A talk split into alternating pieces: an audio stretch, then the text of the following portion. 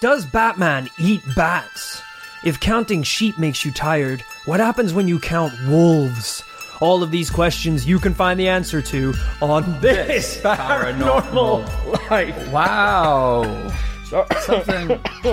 Sorry. Okay, a bit of a. Should we take another go at that? Or you all right? No, I think we're gonna leave that one as it is. Real. That's the best you got in you. Yeah. Today. I feel great today. I'm at hundred percent. You don't look at hundred percent. I'll tell you that much. I'm gonna. I honestly think I've never been healthier in my life. you are right off the bat covered in band aids. Right. So there's some sort of wound. I was feeling cold. All right, it's got nothing to do with my health. You're feeling cold, uh, so you put plasters. And I resent body? the accusation, sir, because I've actually never been sick a goddamn day in my life. Okay, well, that's a lie because right now you're ill as all hell. Sure, I'm a little under the weather, but that doesn't necessarily mean I have a cold. Of course, that means you're you're sick. You so you know you have a cold. I don't. I didn't say I had a cold. I said I was under the weather. Okay. All right.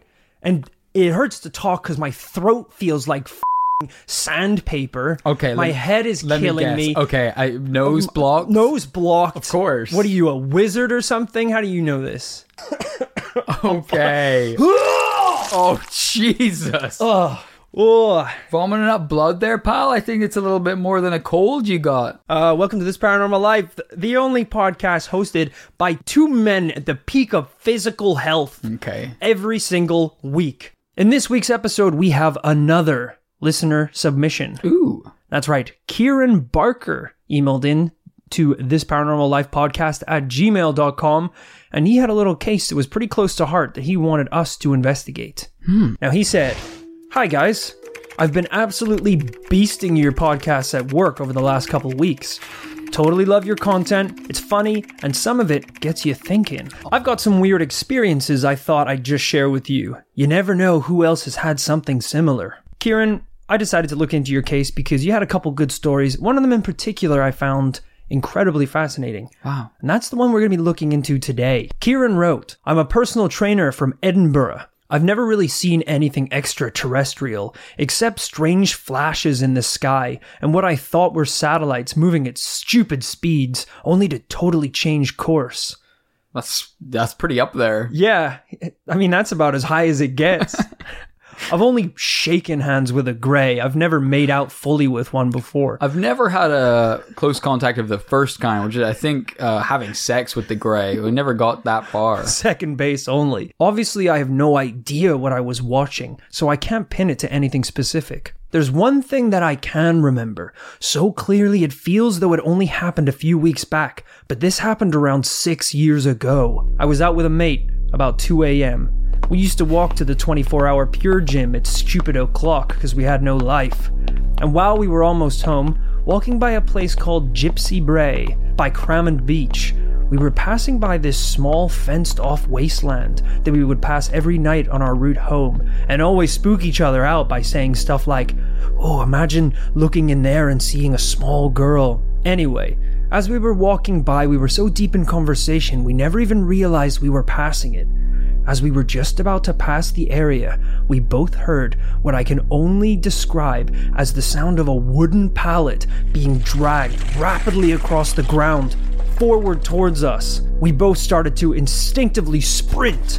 We looked back and saw something in the darkness as we ran. It was only once we stopped and nearly passed out from sheer adrenaline and fatigue that we each described what we saw both of us seeing the exact same thing. Inside the empty wasteland, somewhere between the fence and the darkened trees, we each saw a pale white figure. It was standing up from a crouched position, and it had no recognizable face, no clothing by the looks of things.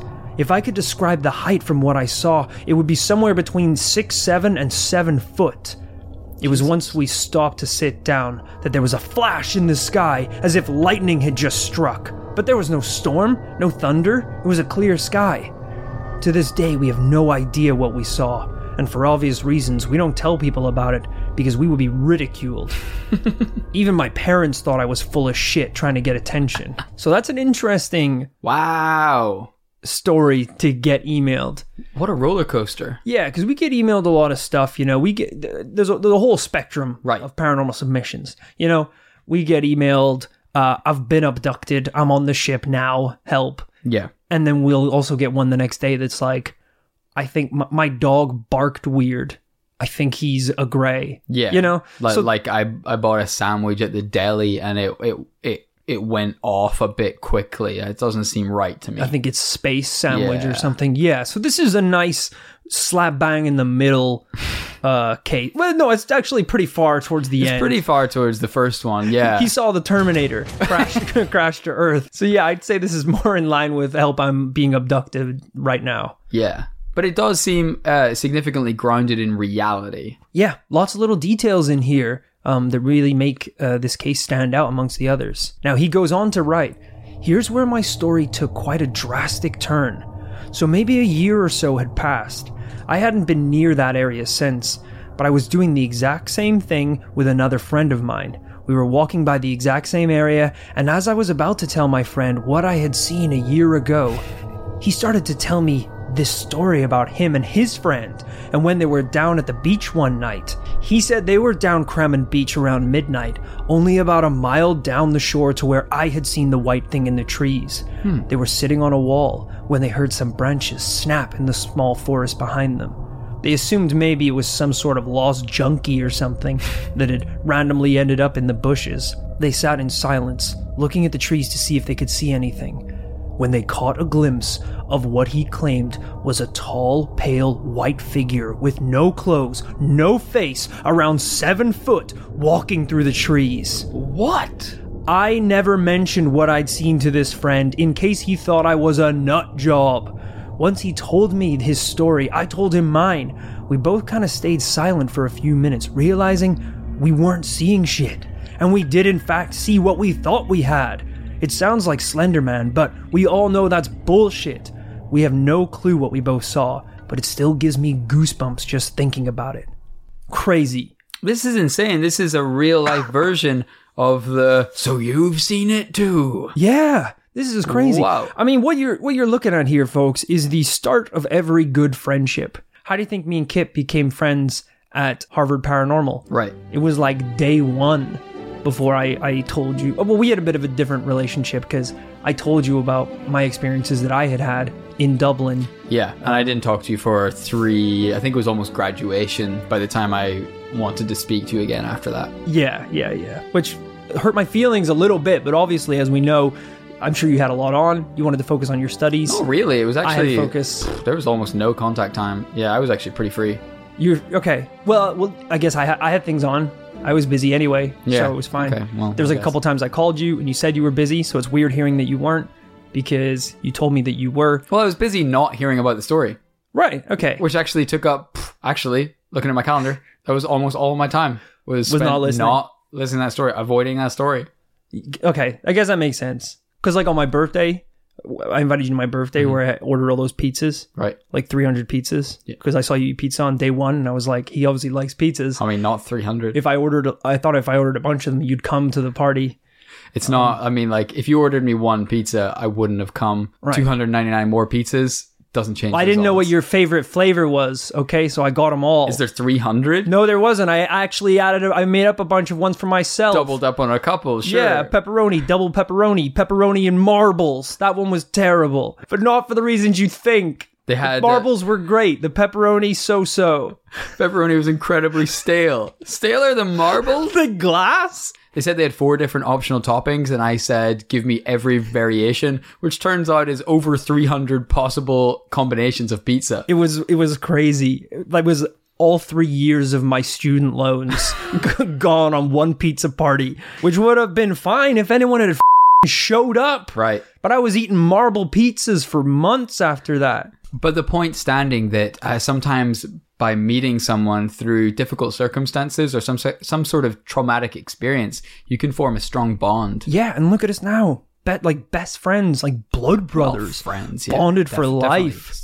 Yeah, like buddy, like acquaintances at least. Sure, like the best acquaintances. Well, Kieran, you're my friend, and you've got nothing to worry about. You'll be happy to find out that you're not alone. What? I came across dozens of accounts of people coming in contact with these quote unquote tall whites. Dozens of accounts? Imagine this, all right? It's 1 a.m. I get this email. There's a thunderstorm outside. Sure, I've- there's a white in the yard. I got a I got a pot of black coffee and a lit cigarette in my mouth.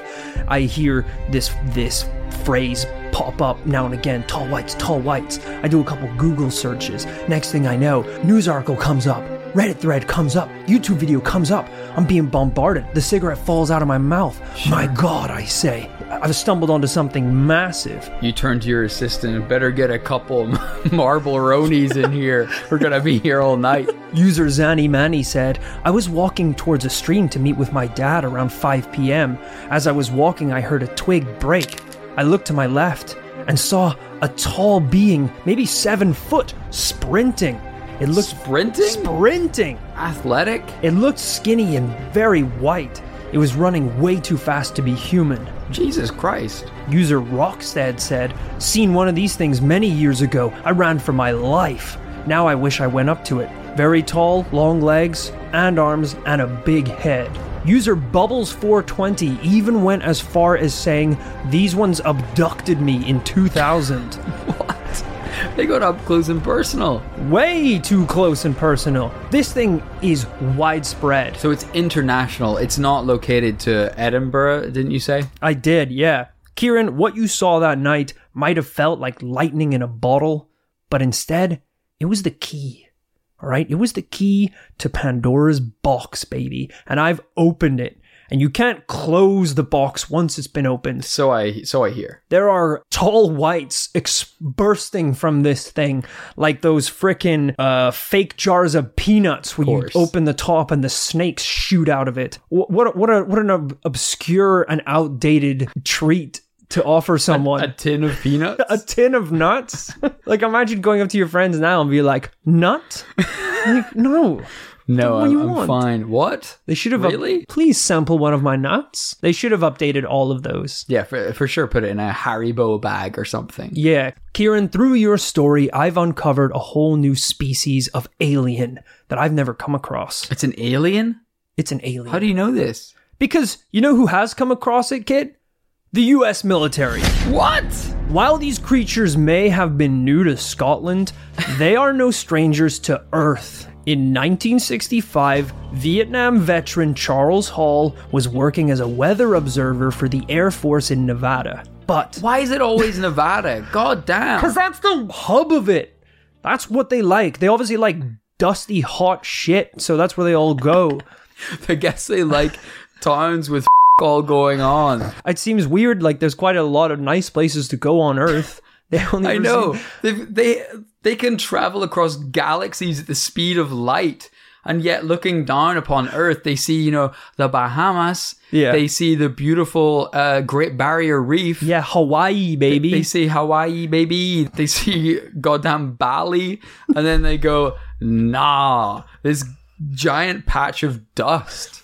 That will do. but we don't know where they're coming from. They could come from Bali Planet. Hawaii'sville. It's just one big wave that you surf from sunrise to sunset while I'm you so- drink Corona. I'm so tired of surfing. I wish I was dead. I just want to go see some dust. a dream like heaven to them is is the Sahara desert. yeah, yeah. Not a drop of water in sight. Oh yeah. dust in your eyes and your alien ass all over you.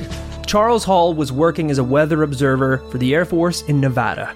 But when his work began, surprisingly, he was given high level clearance to Area 51, which he refers to as Dreamland.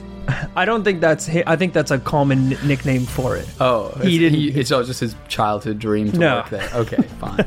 On top of this, Charles Hall was told that over the last seven years, 41 previous weather observers had been compromised. Some had required hospitalization, some were given medical discharges, and others had simply been killed. From that point forward, Charles Hall realized this job was not going to be what he thought it was. well, it doesn't sound like dreamland to start on account of all the nightmare experiences. I, well, I guess if you took a job as a weather observer, even if it was in Nevada, you wouldn't think to show up and someone like slaps on an Area 51 all access badge. You'd think there's been some sort of massive mistake Yeah. until they tell you, by the way, the last 40 weather observers all died. you know, he gets there first day. He's like, "So, um, where's your like observation deck where I can uh, work from? Uh, I'm sure you guys have got a lot of um, data analytics stuff I can take a look at." They're like, "Charles, we actually have a, another thing uh, planned. We're going to drop you into the eye of Hurricane Dorian, and you're going to observe what's going on." He's, he's like, uh, "That's I don't I don't think that's what I I just think there's been a mistake. You are a weather observer, are you not?" Don't be don't be worried, uh, Charles. You'll be completely safe uh, behind the reinforced space steel of the alien craft. You you knew aliens were real before today? Now did you, Charles? Did you, Charles? Did you really? Can you tell us your story of how you managed to come into contact with these beings as you worked with the military? I'm a Vietnam veteran, and I enlisted in the Air Force in July 1964.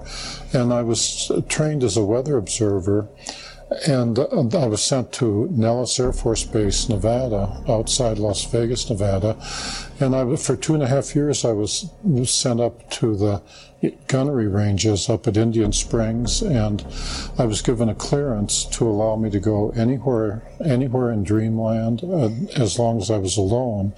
I discovered that up there at the north end of Indian Springs Valley, which you can see on the map, in the state of Nevada here in America, that there was a base which the U.S. Air Force maintained for a group of extraterrestrials who were tall and white. And I, as the duty weather observer, was allowed to go up there, or they were allowed to come down to where I was. And that the interaction took place over more than two years. Wow. During those two years, I also. I'm sorry. He was allowed to. He had access all areas as Yeah. long as he was alone. It seems like the the absolute opposite of what it should be. Yeah, usually you can't go anywhere unless No. you've got armed guards surrounded by you. Listen, Charles, don't even think of going into that alien base and doing whatever the f- you want without anyone being able to see. Maybe it was like he showed up and immediately within five seconds they realized that he was the most annoying person on earth.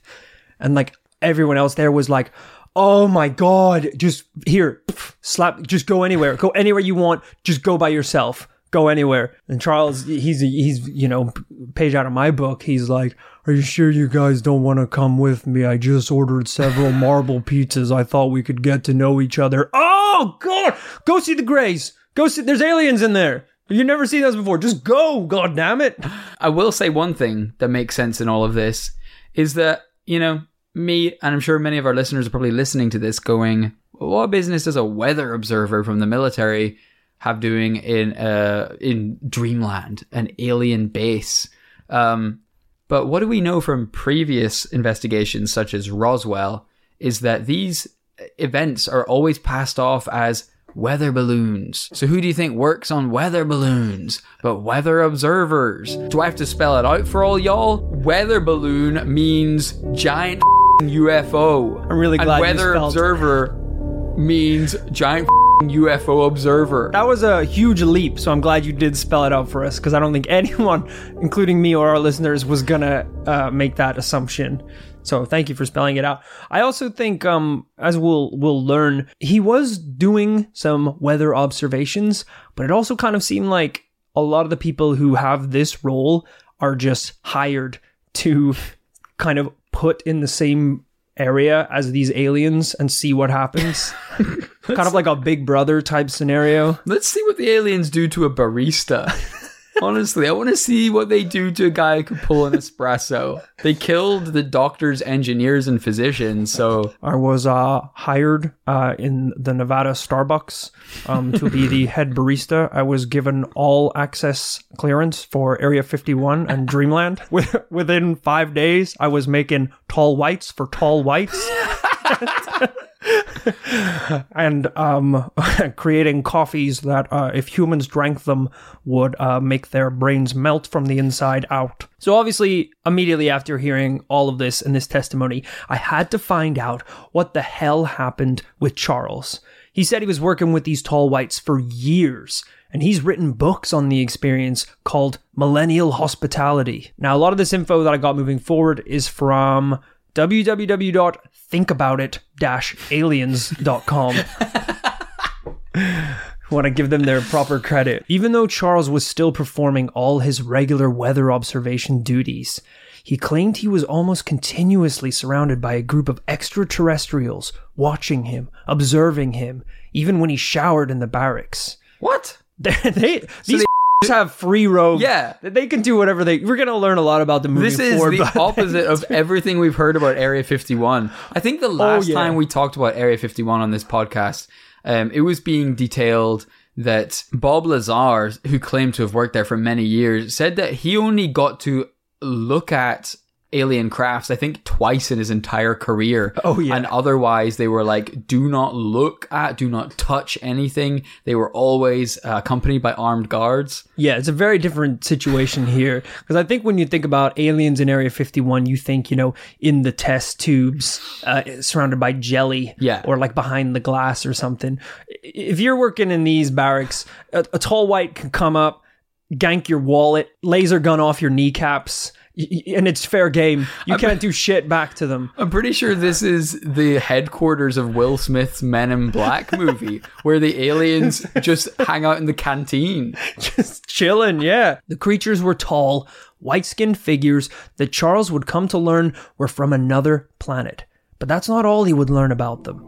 Charles states in his books that the tall whites come to Earth only when the moon is full and the visibility at night is at its brightest on Earth. Oh. He believes that they've been here on Earth for tens of years, hiding amongst the desert bases with the US military, who provide them with a safe space to live. In fact, the military even constructed huge cement caves for the creatures to store their larger ships. These were built into the sides of the surrounding mountains. Charles also states that while their deep space crafts are massive, their smaller scout crafts are white and around the size of a bus or an RV. Despite the creatures being relatively peaceful, accidents would often happen at the base.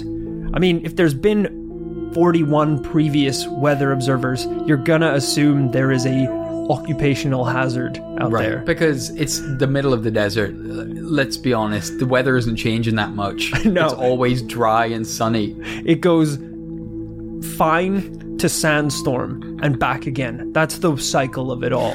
The tall whites were known for being particularly impulsive and would harm or kill with the slightest provocation. Charles wrote that every tall white adult carries a pencil like weapon.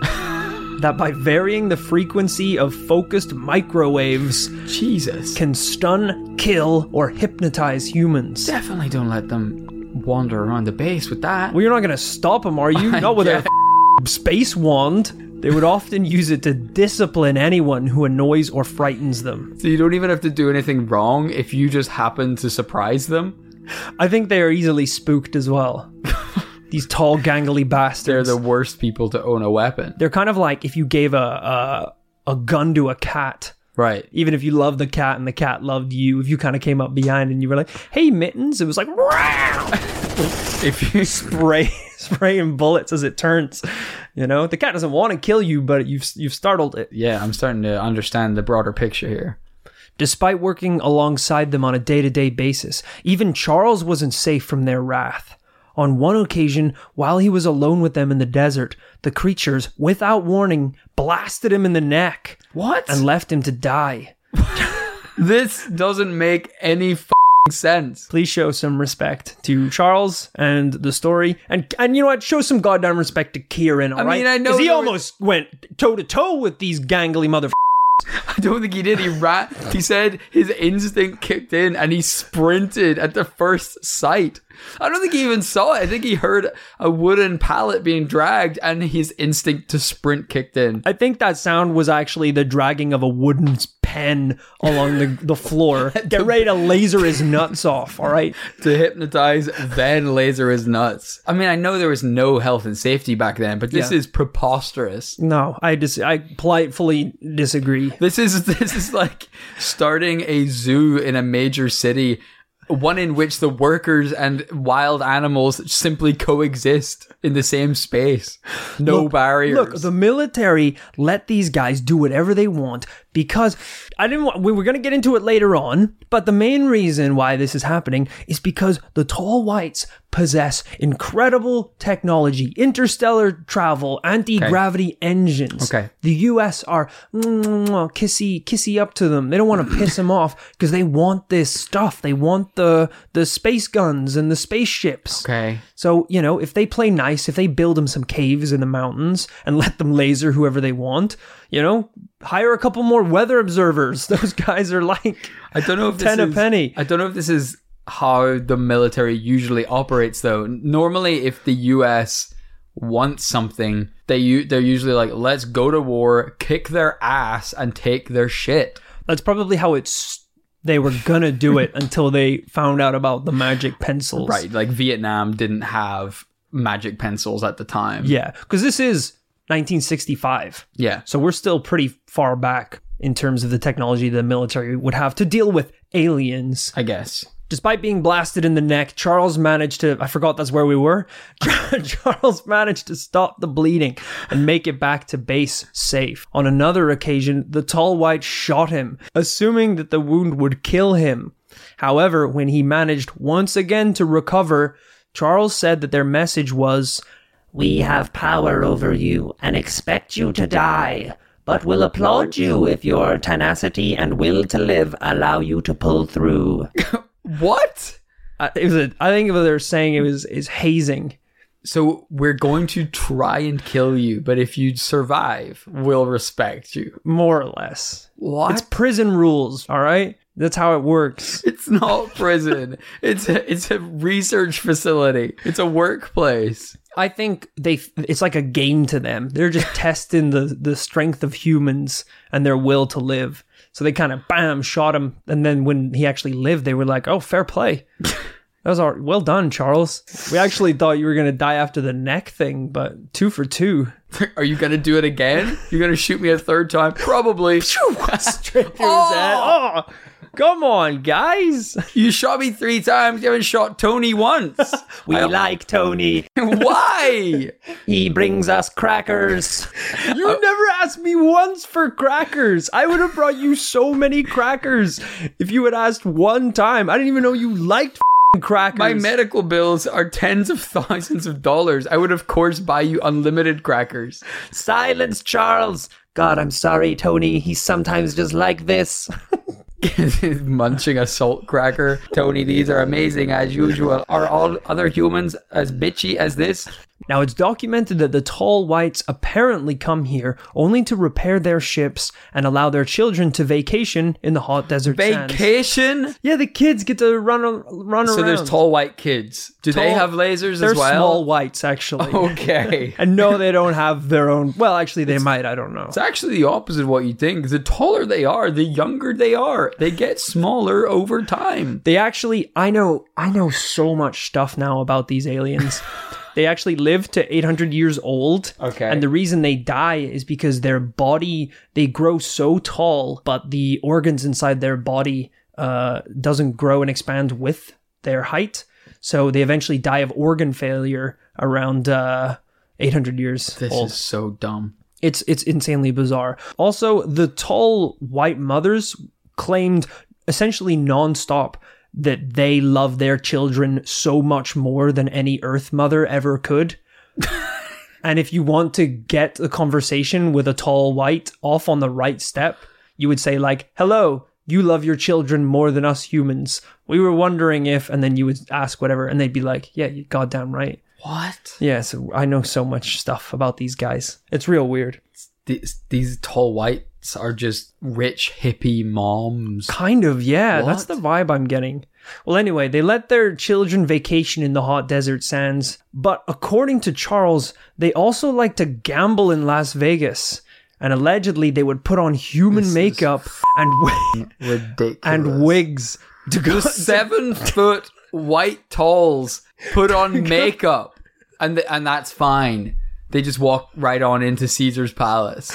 This is stupid. I actually have a picture here. What If you want to see it, uh, there's no f- way these guys are getting into a casino So that's kind of what they look like with some clothes and hair on. Okay, so I don't really know where to begin. I mean, they're just like think of like a really, really creepy like Swedish family uh, with like long blonde hair and pale white skin. But then add in some alien eyes, alien mouth, and then for some reason they're wearing like white roll necks. It's not even human clothes. It, but, it looks like a little sweater or something. I guess, yeah. They have alien eyes. Yo, they're yeah. not human eyes. They're giant They're, bug they're eyes. aliens. They're straight up aliens. I don't know if they wore masks. I'm not sure if they can sort of rearrange the shapes of their faces to be more like a human. But apparently, according to Charles, who, as we know, did live with them for a number of years, And they like to gamble. they, they like to gamble with their space bucks. If you, yeah, it'd be really because even if you did dress them up like humans, make them look like humans, capable of speaking English, then they sit down at the high stakes blackjack table and put down like a fistful of slime on the counter because that's their money. There's so many things that you wouldn't think to address before you put them into a casino. Yes. I mean, take the pens off them as well. Yeah, I think what I'm starting to understand is, according to Charles, these pens are obviously much more persuasive than I am giving them credit. Maybe these tall whites are pulling some Derren Brown shit. Like they just hypnotize everyone around them. Yeah. So, so the, Derren Brown made a video where he went into a jeweler, bought like thousands of pounds worth of shit, and then paid for it with blank pieces of paper. What? Is that real? Yeah, you can watch it on YouTube. It's nuts. And he does this in a bunch of different shops and jewelers. Pay, just pays with blank piece of paper and then what it takes the bag, is like, thanks, walks out, and then about 20 seconds later, they realize what's happened. They run out and they're like, whoa, where'd he go? We're gonna watch that clip back and we're gonna be like, never realized Derren Brown was seven foot tall, ice white hair down to his shoulders. I think he actually just killed the jeweler with a pen. give me the jewels. I like gambling and I like jewels. These are the trashiest aliens. Now I get it, all right. All of this sounds pretty crazy. Aliens living alongside the U.S. Air Force. I mean, that's one of the probably most plausible things I've said. But maybe, Kit, we have more evidence on this case than we thought we did. While investigating the site on Google Earth, YouTuber David Hilton made some incredible discoveries. This is some fantastic uh, armchair investigation. Uh, a YouTuber Google mapping the base. All right, look, sometimes you don't have to go out in the world to find the best paranormal evidence. What are you gonna do? Walk on up and get penciled by one of these whites? Exactly. That's that's when they get you. I'm safe in my room. All right. You know who did some pretty good shit sitting down? Poirot, Columbo. Did he? I feel like he was always walking about. I'm pretty sure Sherlock people. Holmes never left the goddamn house. Uh, definitely not true. He sent Watson out for snacks, but he would do he did most of the work from his so Watson chair. didn't even go anywhere. Watson just Watson, Pretty sure he got Watson to wipe his ass for him because he didn't want to move. I had an interest in the story of Charles Hall and the Tall Whites for a number of years. After reading his book Millennial Hospitality, I was trying to locate the positioning of the weather stations on the bombing and gunnery ranges that he talks about in his book so that I could better understand the orientation of the various locations.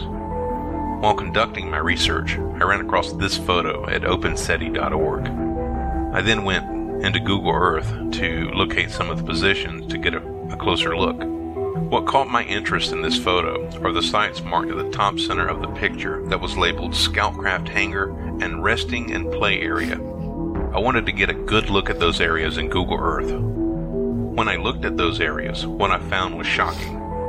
Before I go on, I want to make everyone aware of Charles Hall's description of the tall white scoutcraft. Here's an image of it. looks like an egg. Look at that.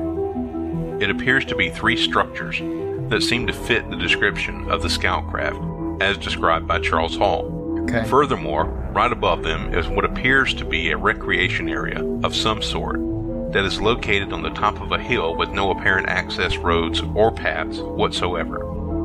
All right, kids. So our first clue, our first piece of discovery, is what is essentially an image on Google Maps that shows three of the tall white scout crafts Okay, sitting on top of the mountain. okay, okay. Those eggs are from another universe. Okay, let's just be clear. Crystal, baby, let's go. I admire what this investigator is doing. This is actually pretty cool because Google, as we're seeing on the screen here, Google Maps is actually pretty sophisticated now. It's he can kind of do a 3D model of the landscape, which is pretty nuts. Yeah. So it's not just top down. What I will say is those eggs, if that's what they are, are very, very far away. Like those could be, that could be, What do you mean? What's, what's what else is it gonna be? that could be a, that could be three portaloos lined up. That could be in the middle of nowhere, in the middle of the, the Well, yeah, mountains in the Nevada desert. three eggs lined up in the middle of nowhere. space scout crafts, please. They could be uh, like weather stations. They could be, uh, they, I don't know, they could be a bunch of things. I mean, I'll give it to him. He's found in the area, he's found something that could, could match the description. Also, this recreation area, I mean, there's just a tennis court on top of a mountain with no paths to it. I mean, that's paranormal in itself. That is, I, I don't really get that the aliens would have any interest in like a, what looks like a, a astroturfed kind of play area. yeah, I, I I don't know what that is. Yeah. I'll be blunt with you. The Scoutcraft egg vehicles, sure, I know what that is. Yeah. I don't know what the what the orange square is at all. I don't really. Also, it's on top of a massive mountain range. I don't see why they would need a, a rectangular play area on a mountainside. Yeah, we can't stress how isolated this is. It's no, it's in the middle of nowhere. There's nothing Honestly, nowhere. yeah. That is very strange. So David Hilton, with this information and those coordinates, actually contacted uh, the Air Force and, under the Freedom of Information Act, requested any insight as to what these objects were, what was the reasoning behind it, why they were there, and um, he did actually get a response. First off, they claimed that he wasn't being clear enough, even though he included the coordinates, a link to the Google Maps window where you could actually see it. Uh, and then after that, they responded saying, just you know, the Freedom of, Inform- the Freedom of Information Act uh, is in regards to documents and releasing documents. It doesn't mean we have to tell you what whatever you want. you can't say like our aliens. information should be free. I mean, it's weird that they declined to uh, tell him what it was. It's kind of like going to your local restaurant and then putting like a, a like a, a cool sauce on the burger, and then you contacting the government and being like, "What are the ingredients in the sauce?" in the secret sauce. and then being like, "That's that's not really our Freedom of Information Act. No, okay, What spices are in KFC chicken? that's not really our remit." Tell me. Which is a pretty cool loophole for the government because if they don't make a document about it, they don't have to say shit. yeah, it's all verbal. All right, so that was the first weird thing uh, that he noticed. Here's the second. Further research that I've done has revealed some other interesting facts. There were multiple nuclear tests in the mid to late 1960s that were done in the general area of the reported Tall White underground base facility. Note that in this image, the nuclear tests are in the order of their location from north to south in the test area. It should be noted that one of the original points of research in nuclear testing was its application in civil engineering and underground excavation. Could these tests be an indication of underground construction? Also, there were three earthquakes in the general area. In 1963, at 4.1 magnitude at 15.53 miles deep. In 1968, at 3.6 magnitude at 20.51 miles deep. And in 1987, at 3.6 magnitude at 24.30 miles deep. Also, on the far side of the valley, in the same area of the previously mentioned scout craft, there were 10 earthquakes ranging from 3.0 to 4.1 magnitude, dating from 1952 to 1999, almost all of which were at 3.73 miles in depth. Again, could these be an indication of underground construction?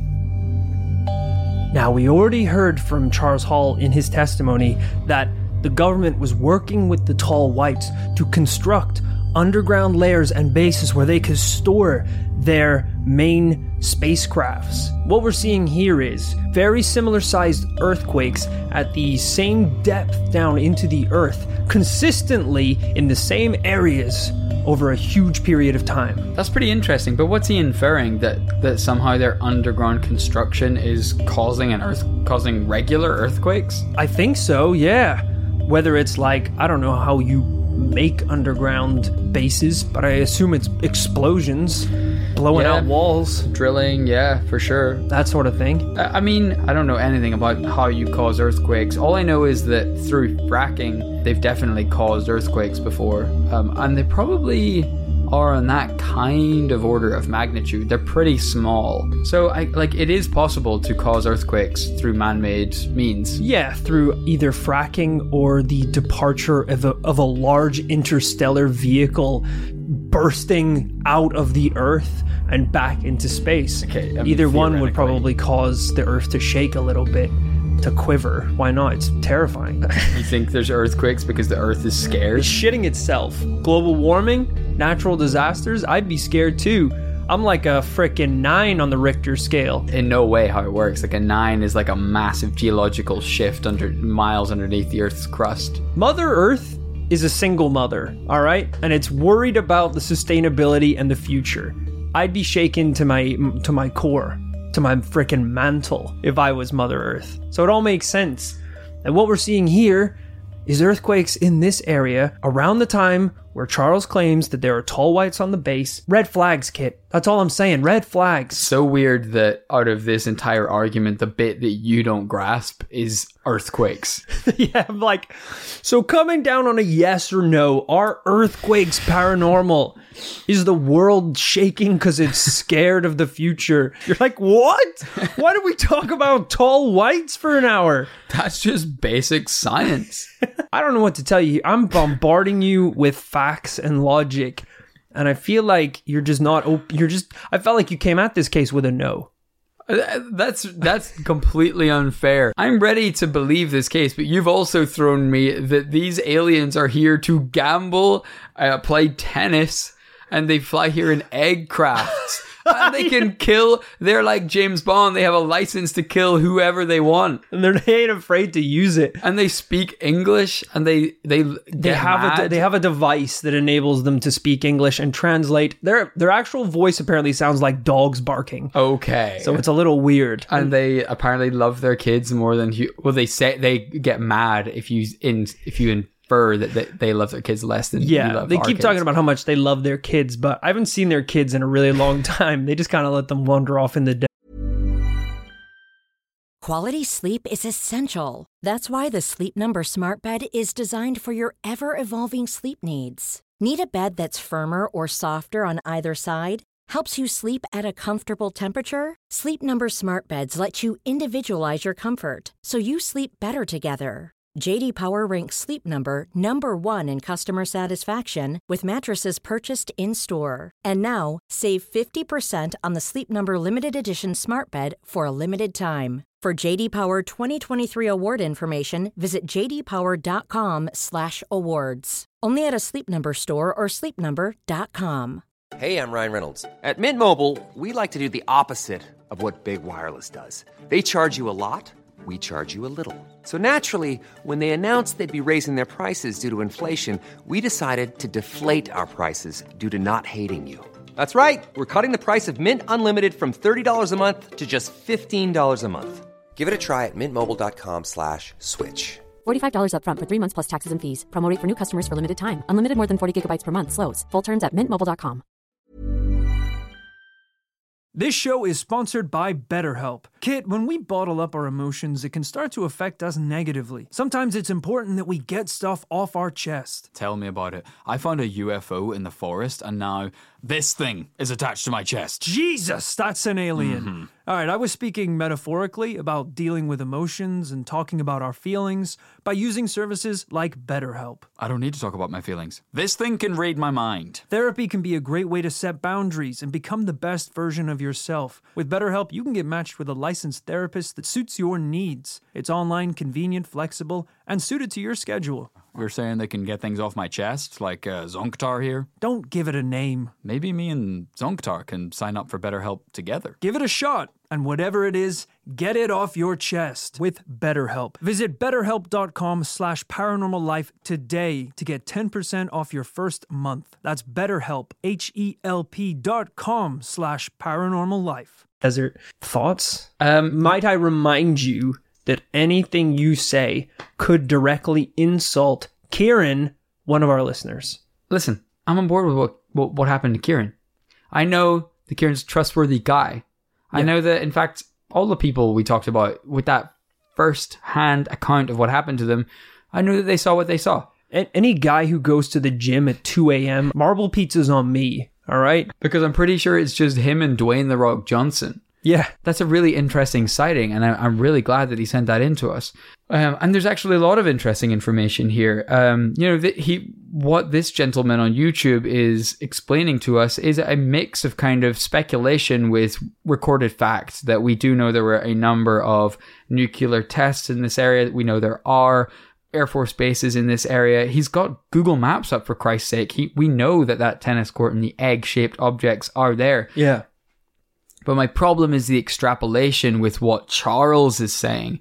Because what Charles is saying is a little hard to believe. It is, yeah. Given that it's being purported by one person alone. So Charles wrote, uh, I, I believe, three books on his experience. Sorry, maybe four in total. Three or four books, with the first of the series being a fictionalized retelling of the events that took place, and then the final book revealing it was all fact.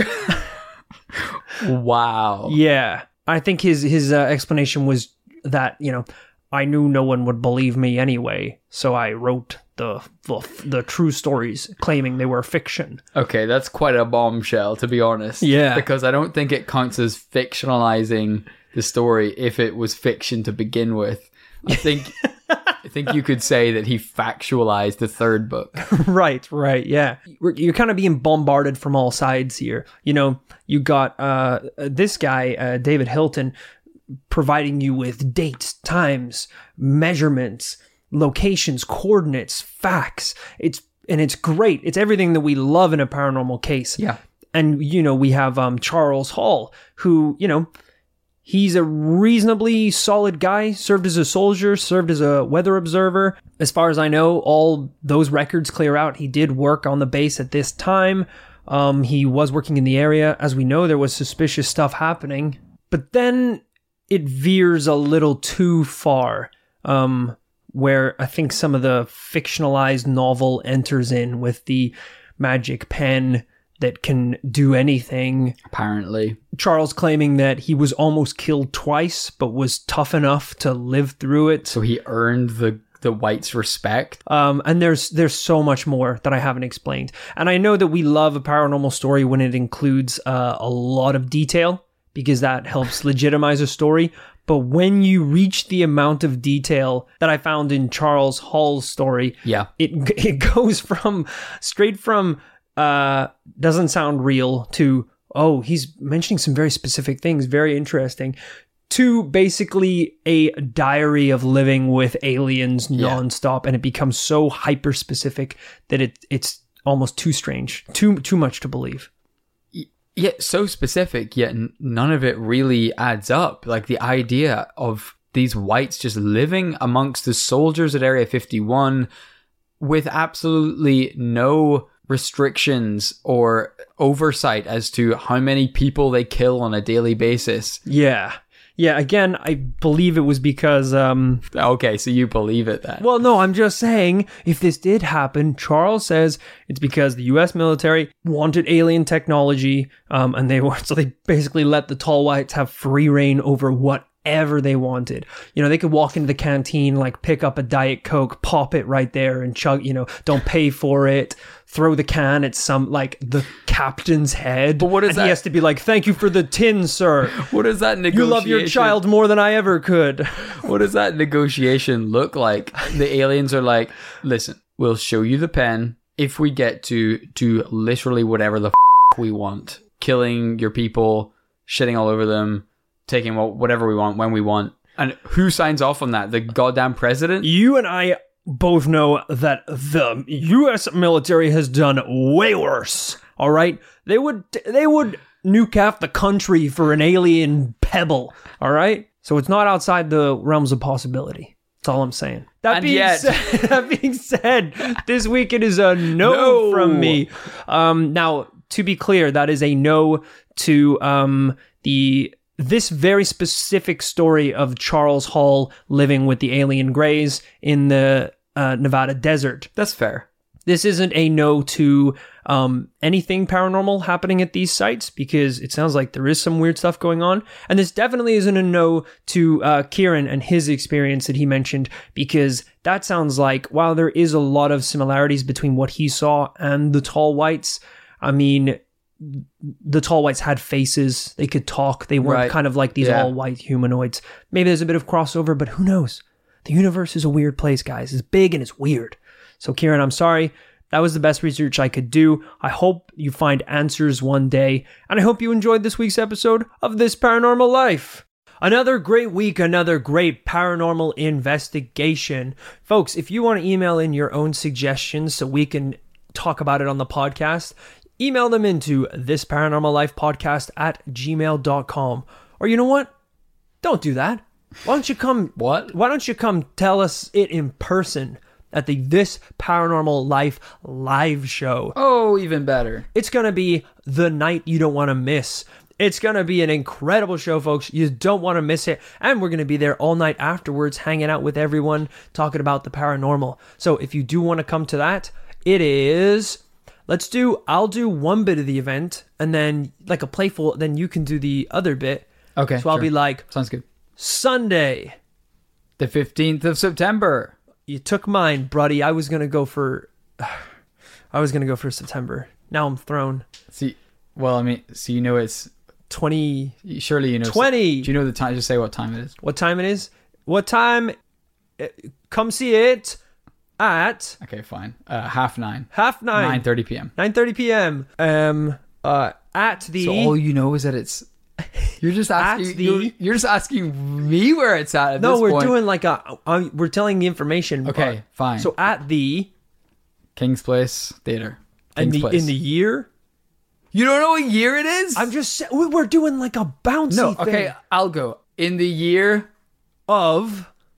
No. I threw you it have back to say to what you.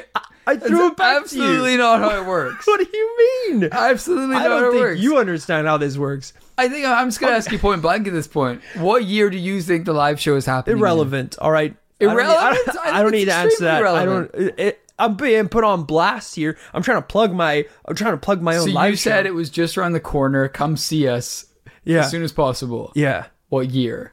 Well, it's it's this one. Yeah, which is The year, twenty, and then I throw okay. to So you, you know it's twenty. and then I throw to you. okay, Come see us on the year twenty. I'll do the next digit. So twenty, twenty. and then there's a one, Yeah. and then to you. The last digit, which is That's not I how it threw works. it to you can't you. throw You- it back to me. I threw it to you so you can do the Holy last digit. shit. Look, guys, it doesn't matter what year it is. You already know the date, the time, and the place, and you already know it's going to be the best night that you don't want to miss. So come and watch this Paranormal Life live. I don't want to give, I don't want to spoil the the the the event for you folks, but we're gonna do some dark m- magic. There's to be some twisted stuff going on that you don't want to miss. So come along to that. It's going to be amazing. This Paranormal Life live Sunday, 15th, 2019. If you can't make it to the live show, but you still want more of this paranormal life, hey, don't sweat it. I know how we can help you out. On our Patreon, you can get access to bonus content. I think we're coming up to 30 episodes of bonus content what? that from as little as 5 bucks a month, you can get access to the entire backlog. Every single day for a full month you could listen to this paranormal life bonus episodes. You'd never even get sick of it. So, check that out because if you do support us on Patreon, what we like to do is also give you a little shout out right here on the podcast. So thank you to William Boyce. William Boyce as the voice of God. This is that guy who does all the ads for movies. Oh yeah, in a world in a world filled with flying monkeys. Voice. He's like 95 years old. Wow. He's old as hell. He's only getting better now because now he's like he can do the wizard voice where it's like in a world, you know, because he's so old and aged. Unfortunately, he got one line in Lord of the Rings. Fly, you fools! Yeah, he dubbed that. They dubbed that in. That was it. But fun, thankfully, that paid for his entire retirement. Thanks for your support, Thanks also to Elliot Spirit. Elliot. You keep my spirits high, and my spirits are never dry. That's right. Rum, whiskey, tequila. The whole party is there when you're around, brother. So grab a couple bottles and let's become spirits. I want to drink till we die. I think he has a drinking problem, to be honest. Oh, well, he, he's always like, even if it's like the middle of the day, he's already he's been on it since his breakfast. spirits, his spirits are high. Started with some Beerios, worked his way through lunch. I asked him what he was doing the other day at 11 a.m. drunk off his ass. He said there's no laws when you're drinking claws. uh, so He keeps saying it's a curse, but uh, it's not. It's it's actually a, quite a serious affliction that we can't help you with. thanks also to Emily Carey. Emily's always there to carry you home after you've had a late night of too many Lombardis. When the liquid of the dead turns your legs into liquid lead, you, Jesus. you, you can't walk home. She's there. She car- carrying you home right on her shoulders like an angel. so thank amazing. you, thank you. She's expensive though. She does. Oh, it's an Uber bill you service. Yeah. It's an Yeah. Uber. It's a full-on Uber service, and I'm an XL man. I need the space, and no, I will not pool. I want the I want the ride to myself. Thanks also to Nick Murr. If it isn't Tricky Nicky, he's a little bit like a modern-day Robin Hood because he steals from the rich and gives to the poor. What? He just steals from the Oh, rich, and gives- keeps it. uh. He doesn't really give it away, but they, they all call him Tricky Nicky because uh, he's pretty sticky. He can climb up walls. He's a bit like a Spider-Man as well. Uh, Judging by his this thumbnail of his, he's tiny. He he's I think he's an insect of some kind. he's very small. because he can't. The walking out the walls thing was a dead giveaway. Yeah, oh, 100%. He's he's more spider than, than man, really. Ah, and when I say he steals from the rich, we're talking pennies at a time, because anything more would just crush his little insect body. Oh, so he is an insect. He's a bug, yeah, he's an actual bug. Thanks. They also call him Ticky Nicky, because Ah. he's a tick. That's actually way more descriptive I should have I should have led with that. because he is tricky, but he's also mostly a tick. Yeah. Thanks also to Hannah O'Connell. Hannah is borderline obsessed with iguanas. They call her Iguana Hannah. You you go to a party and it's all she wants to talk about. Fact after fact of of iguana facts. Is there is there that many facts to begin with? 100% number 1. They like it hot and sticky. That's okay. That's barely a. That's fact. just a fact about them. Okay, it's barely a fact though. Number 2, they shed skin. Okay, fine. Every, pretty much every animal is. Did you also know they're crazy about veggies? Kind of every animal is crazy. Do you know they have an Veggies. extra eye? What? They have an extra eye. I don't know if that's true. Which I think a fact has to be. Do you know they can breathe fire? Okay, they when can't. provoked? No, no, they can't. All right. Actually, and they can talk to each other Are these Hannah's via facts? their eye. Because you're just making them up at this point. Sometimes I'll make up facts to fit in with Hannah because she has all the facts and I don't actually know shit about anything. Okay. So I'll just she'll say one as well, and I'm like, yeah, they also have four vaginas, um, just to try and like be you a part. shouldn't do to Hannah because Hannah objectively knows more about iguanas than anyone else. We don't talk much anymore. Okay. Me and Hannah. Yeah. Thanks also to John. John, you know you sound like you sound like you're a cool, strong guy. Right. You've only given us your first name, so uh, we're gonna we're gonna make up your second name right here on the podcast, John. Let's go for it. John Mountain Decker, Nice. like he punches mountains. that's a pretty strong name actually. John Should we go middle name? Monkey Decker. Okay. He straight up beat the king of the jungle. I think. What did you say? Mountain Decker? I think that was almost better. Mountain Decker rather than Monkey Decker. John Horse Strangler. Okay, these are less and less You're- like you're- names. You're, you're killing the fastest animal on the horse track. I was gonna say they're not the fastest animal. No, not in the jungle, but on the horse course, yeah, they're pretty damn fast. And they're not fast in a jungle because, well, the jungle's a thicket. There's no way that lanky bastard's making it through the jungle in any time. So, John, we give you a couple options there uh, Mountain Puncher, Monkey Puncher, or Horse Strangler, whichever one you want to go for. Uh, they're all pretty cool. Thanks also to Alex Atke. Has anyone seen Alex Atke? Because he has the key for the paranormal commune. Uh, we're all locked out. It's a We all went out for ice cream, and Alex was the only one that we left with a key. it's a 2,000 acre compound, which very much comes to a bottleneck at the front door, which is just one f***ing lock. Uh, yeah, just one lock. And you don't want to try and sneak into the paranormal commune, okay? Because it's guarded by horses, Oh. the fastest creature on the horse course. They will catch up to you even if you're fast. And the, if the commune, if nothing else, is a course for horses. So if anyone can find Alex, uh, just give us a heads up. Thanks also to Joe Hannasberg. Uh oh. Watch out, Titanic. We're dealing with a Johann Iceberg. Whoa! It is tiny up top, but thick down below. You think it's just a tiny little icy peak, but there is think Mount Kilimanjaro You below. You could smash right through it, but oh no, no, no. They're unbreakable, and they'll sink your little ship of rich people. Yeah, they said it was uh, that the ship could not sink. It was unsinkable uh, until it meets an unmeltable iceberg.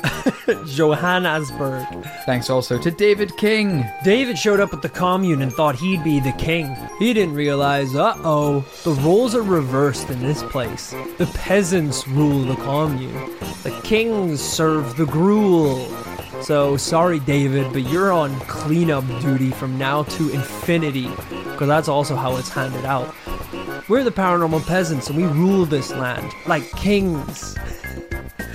Sure, I, I understand and- can acknowledge the irony in that statement. That, you know, yes, we are the peasants, but also we're the kings, nay, gods of this world.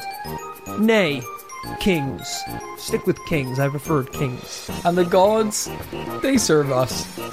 because it's opposite world. And the gods, peasants, which make them super gods, and we bow down to them. But David, I'm sorry, you know, if you lose the king, maybe we can swap up your roles a little bit. Sure. But until then, it's shoe shine duty. Oh shit, he just changed his name to David Chimney Sweep. I bowed down to thee, David. You are my master now. Thanks also to Jason Slaybaugh. Jason Slaybaugh, hope you like manual labor. because in the paranormal commune, there is plenty to go around, my friend. Not for us, the peasants, we are the kings. But you, you peasant, will be king among men, which makes you, again, a peasant. I can't be more clearly, I can't be more clear when describing the systematic ruling. Can't even say that sentence right. Look, the roles of the commune change daily. Pretty much whoever wakes up first can do whatever they want For infinity. forever. So I hope you enjoy your stay. Thanks also to Dave Lavatsky. Dave Lavatsky actually gets his name from um, his ancient ancestors. It's really all there in the name. They ski on lava. Lava ski.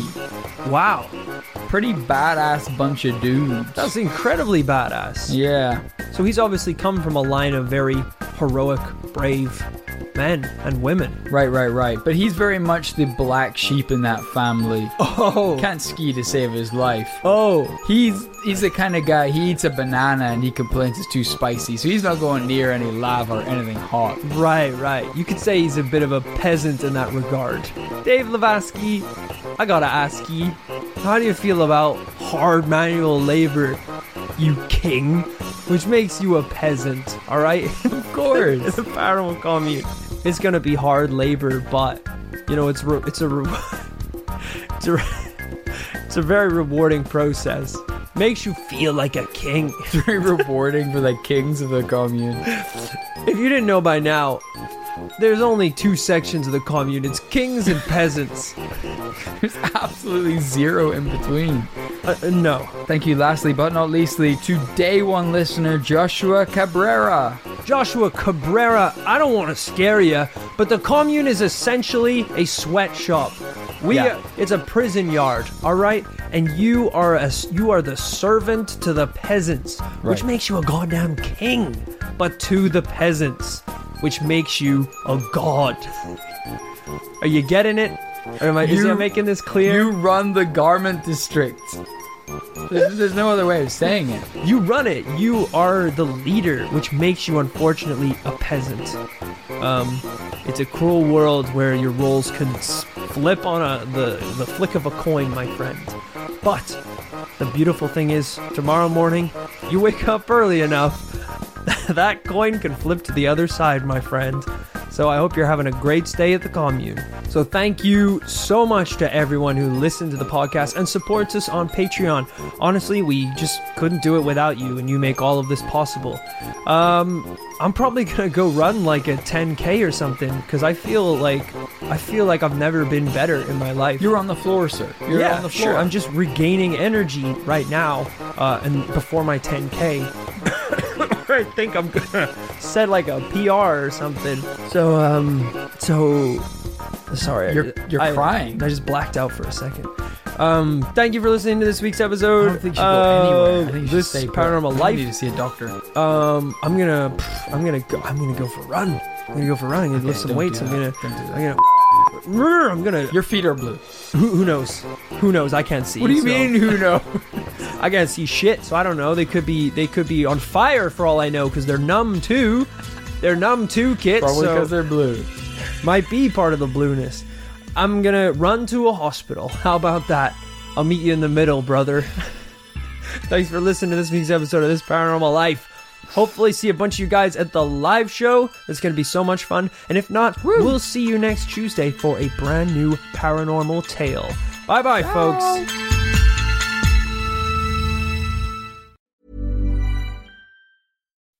When you make decisions for your company, you look for the no brainers. If you have a lot of mailing to do, stamps.com is the ultimate no brainer. Use the stamps.com mobile app to mail everything you need to keep your business running with up to 89% off USPS and UPS. Make the same no brainer decision as over 1 million other businesses with stamps.com. Use code PROGRAM for a special offer. That's stamps.com code PROGRAM.